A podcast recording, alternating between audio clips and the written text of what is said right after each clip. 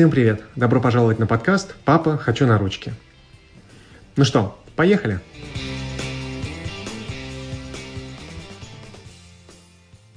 Всем привет! Мы недавно вернулись из короткого отпуска, и я решил сделать этот выпуск на тему триггеров.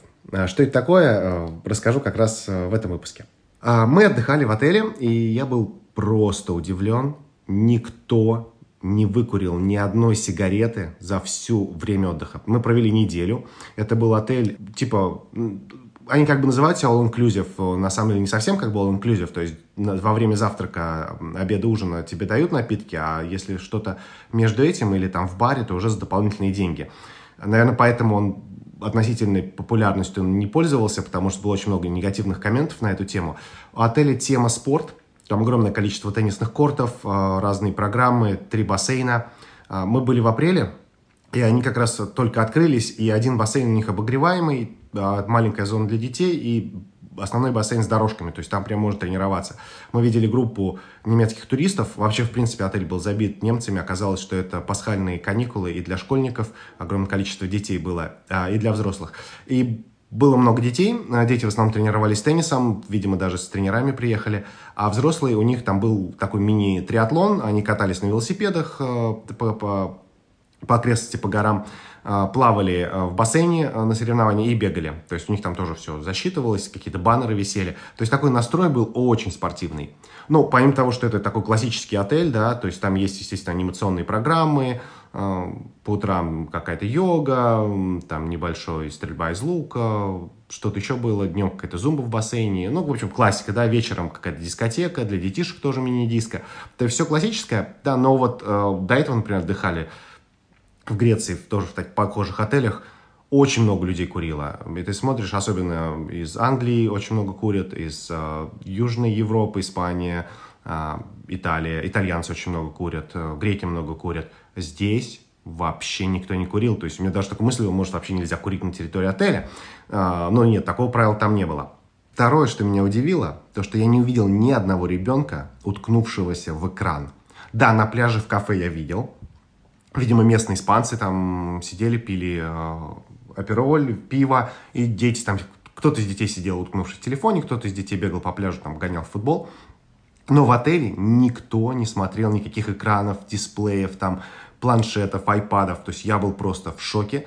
И мой сын, естественно, ни разу не спросил ни про какие-то игрушки там или что-то посмотреть на телефоне. То есть это я как раз называю триггерами. То есть если вы пришли в кафе и видите, другие дети сидят в планшетах, ну, ваш ребенок, скорее всего, тоже скажет, ой, пап, мам, я тоже хочу.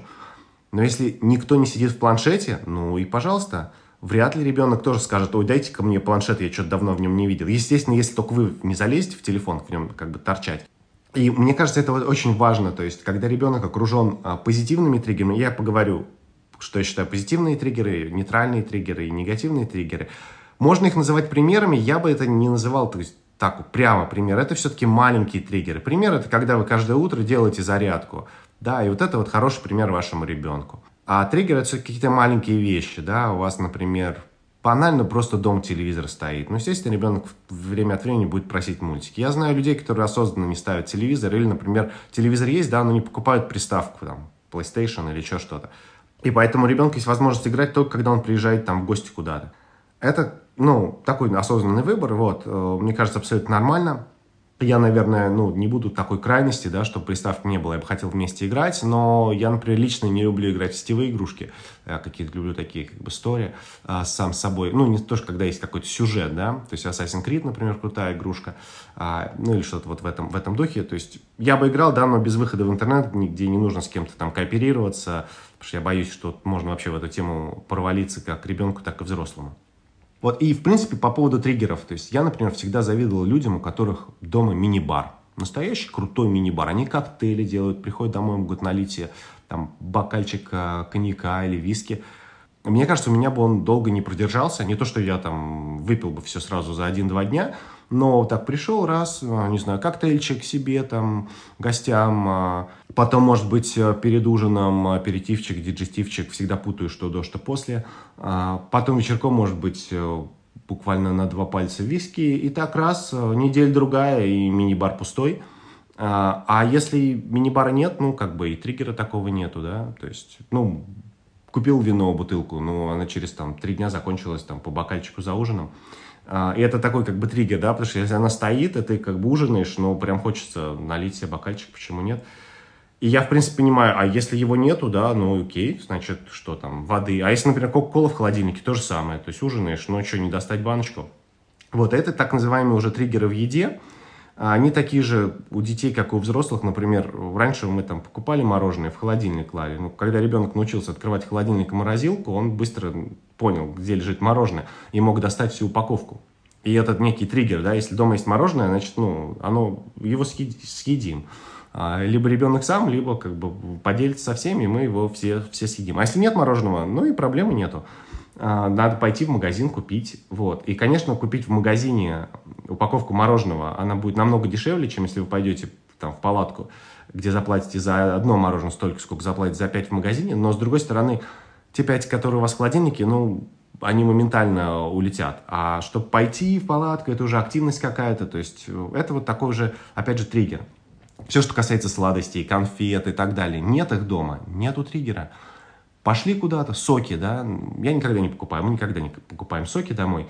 Иногда себе покупаем, может быть, там томатный сок, да, или когда в гости приходят, там, мы знаем, что дети будут э, взрослые, мы там можем купить апельсиновый, яблочный. Но так, чтобы быть дома, пили сок, нет. И опять же, у ребенка нет триггера. А вот приходим в ресторан, он знает, что можно заказать сок. Ну, и он говорит, я хочу сок заказать. Ты, пожалуйста, без проблем. И у меня даже совесть вообще ни разу не гложет. А все, что касается каких-то сладких выпечек и так далее, опять же, мы никогда домой не покупаем, но приходим куда-то. Хочу круассан. Да пожалуйста, что нам жалко, что ли? Они не, не то, чтобы часто, не часто ходим. Дома этого нету, можно поесть э, в кафе абсолютно, абсолютно нормально. То есть это как раз такие, э, такие триггеры в еде, они, мне кажется, работают и на взрослых, и на детей. Хотите вы похудеть, но просто не покупайте себе ничего сладкого такого или мучного. Держите дома. Да, бывает, проголодался, до ужина еще долго, хочется что-то съесть. Если у вас есть дома конфеты, вы съедите конфеты. Если у вас дома яблоки, вы съедите яблоки. Но триггеры с детьми могут играть, э, вот э, такая, э, триггеры еды могут тоже интересную вещь играть. Например, вы начинаете готовить ужин, обед, завтрак, неважно. Вот сегодня, например, сын проснулся такой, у нас фрукты лежат, их видно. Он такой, о, я хочу какой-нибудь фрукт. Но я понимаю, что мы будем завтракать через 20 минут. Если он съест фрукт сейчас, он завтракать не будет. И тогда я говорю, нет, сынок, мы сейчас будем через 20 минут завтракать, сначала надо почистить зубы, умыться и так далее. И я так сказал уверенно, прям был собой горд. Не строго, а уверенно, так спокойно и уверенно. И он такой, окей, окей. Может, не сильно голодный был, конечно. И нормально все умылись, немножко поиграли, как раз завтрак готов. А, яичница с огурцами. Съел в удовольствие просто. И уже потом по поиграли еще немножко, потом пошел а, с женой гулять а, в парк и на дорожку схватил яблоко. Это уже нормально, потому что до обеда еще как бы часа два, наверное. Вот, как раз отлично. Мне кажется, нравится, мне нравится такая концепция. То есть есть завтрак, потом в саду тоже самое так делают. Э, завтрак, потом дают фрукт, э, потом обед, ну и, соответственно, какой-то легкий, опять же, фрукт-перекус и ужин. Ну, в саду я имею в виду, что мы завтракаем дома, когда, например, в сад приходим, там у них в 9.30 фрукт начинается сразу же, а потом уже в 12 в час обед.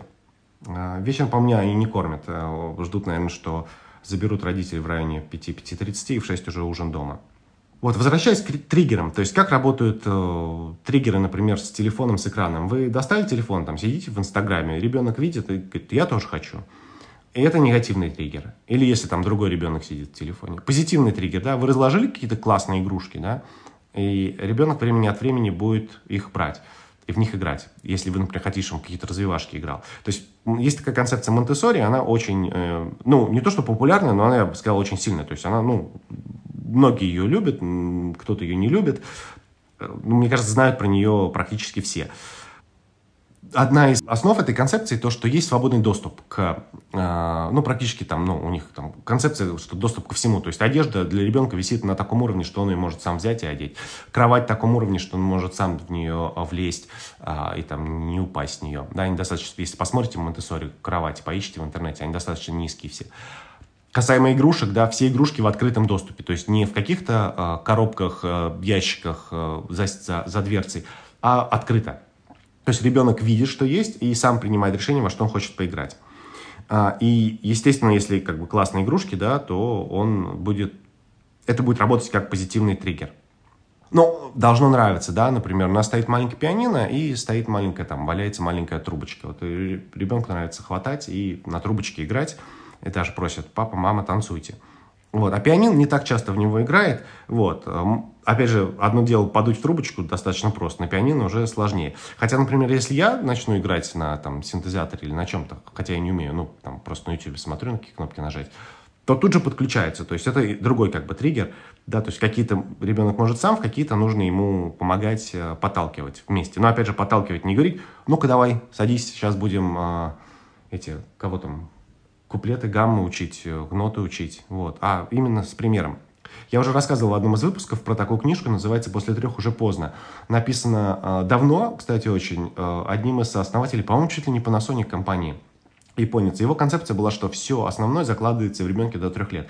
И они, например, изучали акцент детей, японцев, которые проводили лето с бабушками там на каких-то маленьких островах, и они говорили с таким с очень сильным японским региональным акцентом, даже когда уже были взрослые. Потому что у них как раз формирование языка, которое прошло с нуля до трех, было именно вот а, а, где-то в удаленных регионах, где есть особенности, видимо, японского произношения. Да, в принципе, у нас то же самое, да.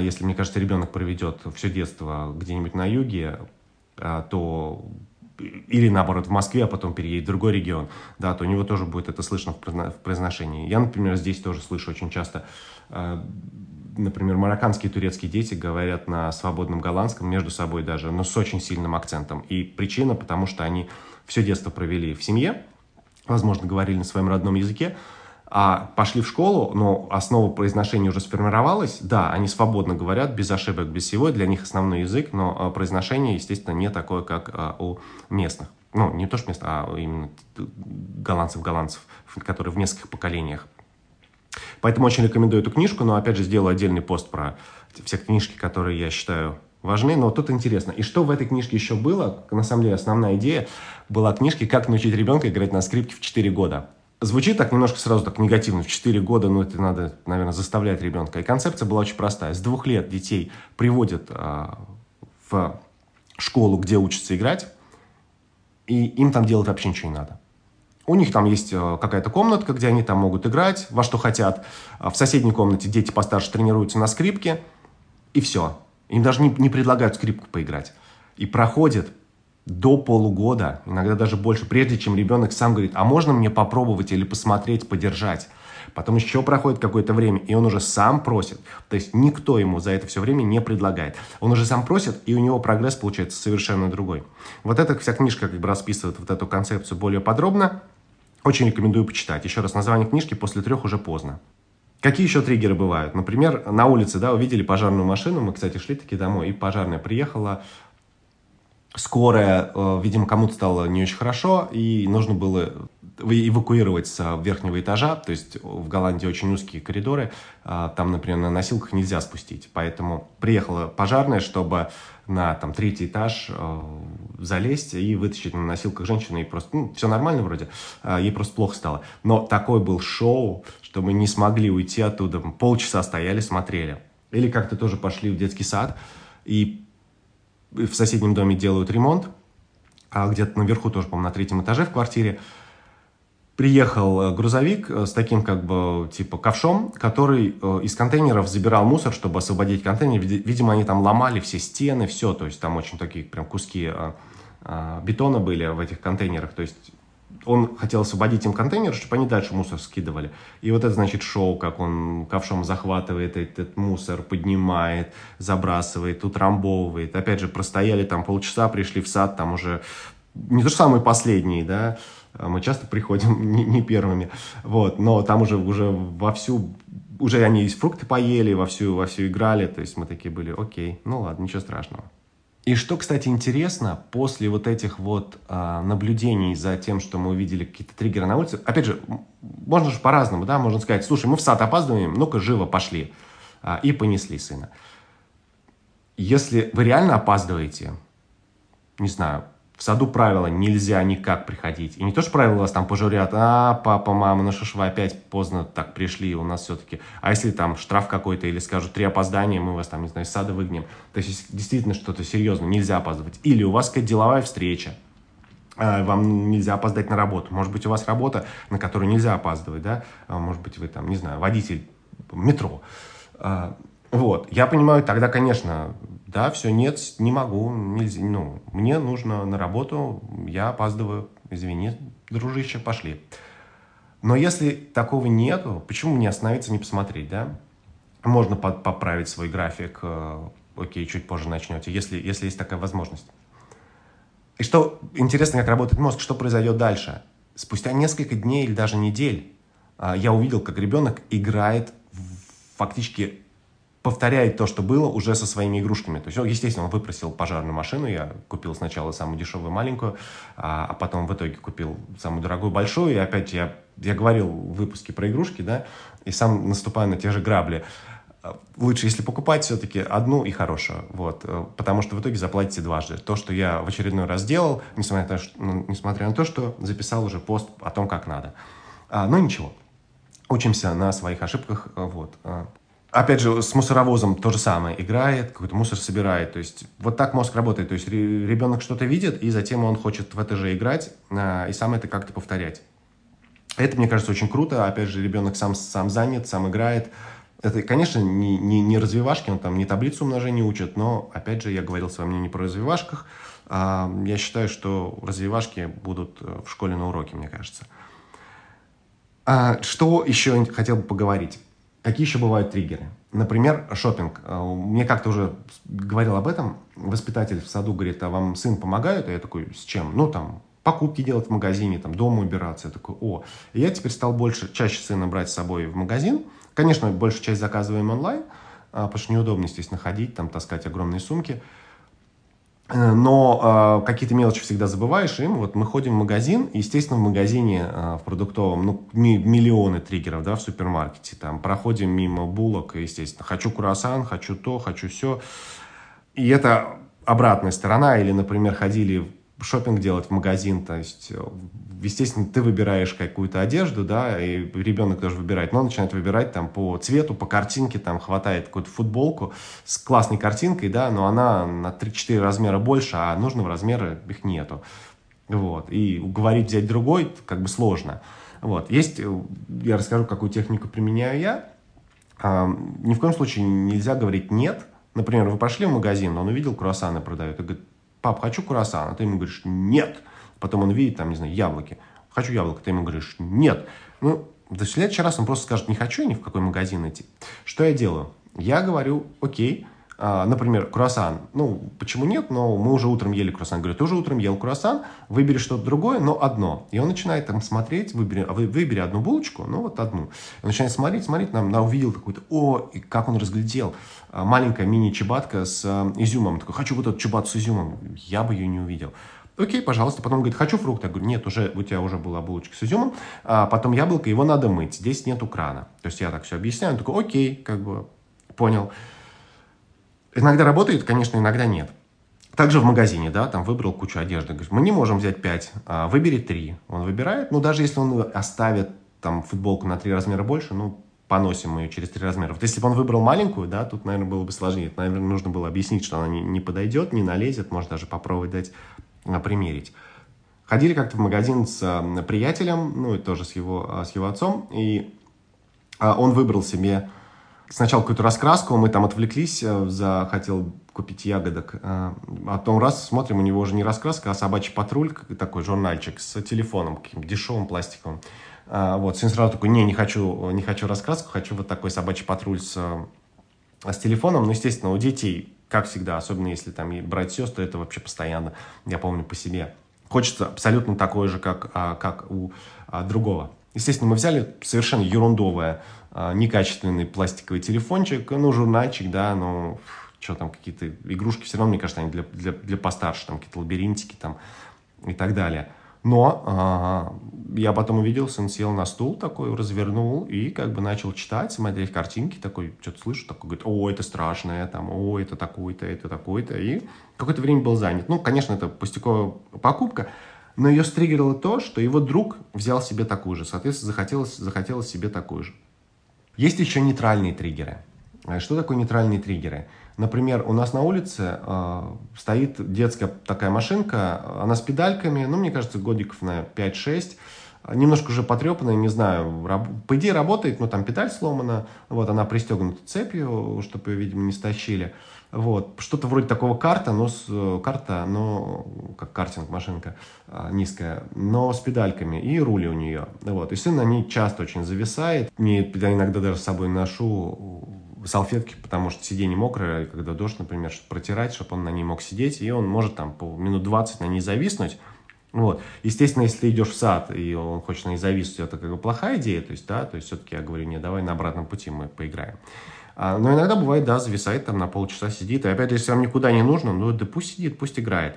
В аэропорту, например, был детская такая зона, там горка, дети играют, прыгают, а маленький паровозик, но, естественно, хочется поиграть, да, там ты там зависаешь, а нужно уже посадка начинается, да, то есть поэтому тут такой как бы баланс, но я все равно это называю нейтральными триггерами, потому что, ну, поиграл немножко, да, и пошли на посадку, да, поиграл немножко и пошли дальше домой. То есть такой триггер, если, опять же, не, не, что-то не горит, э, никуда не спешите. У нас, например, э, в отеле э, по пути в ресторан стояли игровые автоматы, такой мотоцикл, бульдозер, лошадка, вертолет, на них можно было садиться, кидать монетку и играть. И они, конечно, триггерили безумно, потому что сын хотел сесть и как бы кататься. И мы шли на ужин, и он такой раз, нет, я хочу кататься. И мы такие, блин. Вот это, конечно, раздражало. Вот дали ему насидеться, наиграться, и потом пытались договариваться уже сказать, нет, после ужина мы пойдем. Ну, естественно, ужин заканчивался очень быстро, вот, а, мы еще не успевали доесть основное, сын уже говорит, все, я хочу на бульдозер на свой, я говорю, ну окей, давай тогда, может, сначала мороженого поедим. Он такой, о, такой взвешивает, ну да, давайте сначала мороженое, потом на бульдозер. Это такой, как бы, все равно я их называю нейтральными триггерами, да, потому что они никакого вреда не несут, только если вы кушать хотите, да, они стоят на пути, на пути в ресторан. Что интересно, сын в итоге научился монетки кидать вот в такую щелочку для монеток, чтобы на игровых автоматах кататься. И как бы научился тоже, как бы понимать, мы говорим, вот тебе на ужин три монетки. После ужина, например, мы тебе дадим три монетки, ты сможешь сам поиграть в какие хочешь машинки. Вот. И он такой, окей, у меня три монетки сегодня, я там буду. На следующий день дай мне еще монеток. И я ему говорю, окей, на сегодня у тебя вот там две монетки или там три монетки. Окей, и, естественно, когда вокруг все дети чем-то заняты, да, там какая-то мини-диска идет, такие дети, маленькие дети во что-то там играют, носятся, постарше да, играют в бильярд. То есть такая атмосфера, хочется чего-то поделать, не, не детская площадка там, кстати, классная. Вот. Я отдельно сделал выпуск про, про наш отдых, с, укажу ссылки на отель, где останавливались, и, в принципе, что можно посмотреть э, на Майорке в Испании. Очень классный остров. В качестве вывода, что я хочу сказать. Как родители, наша задача не говорить, что и как делать ребенку. То есть не решать, какие игрушки он будет играть. Окей, я ему куплю вот это, потому что она лучше развивает, чем, чем вот эта ерунда. И он, пусть он в нее играет. Да? Наша задача – это помогать ему развиваться через а, примеры, то есть окружать его позитивными триггерами и позитивными, а, то есть окружать его позитивными примерами, да, и расставлять триггеры. Например, музыка. Вы хотите, чтобы ваш ребенок играл на каких-то музыкальных инструментах, учил музыку. Разложите дома музыкальные инструменты, чтобы они были в легком доступе, чтобы ему было легко до них дотронуться. Но ни в коем случае не надо. Давай-ка играй сейчас, давай вместе. И играйте сами. Например, вы хотите, чтобы ребенок играл на пианино? Ну, играйте сами каждый вечер по полчасика. Скажи, там, сын, дочь, я сейчас буду полчасика играть на пианино. Скорее всего, захочет с вами, будет вам мешать, там, что-то тоже нажимать. Ну, как раз такой experience. Если вы не умеете играть на пианино, или, в принципе, у вас медведь на ухо наступил, но хотите, чтобы сын дочь тоже научили, ну, научились все-таки играть, да, может быть, я не буду углубляться, почему такое желание, например, да, а, или, может быть, просто видите, у него есть интерес, но тогда просто ходите почаще на концерты, какие-то музыкальные мероприятия, есть специальные для детей, есть э, какие-то общие, включайте музыку дома почаще, но опять же вместе. То, что вы там его куда-то отправили в музыкальный класс э, на, на урок, а сами сидите в кафе в Инстаграме, да, так, такого не сработает. Поэтому, друзья, показываем позитивные примеры и расставляем позитивные триггеры. Всем пока!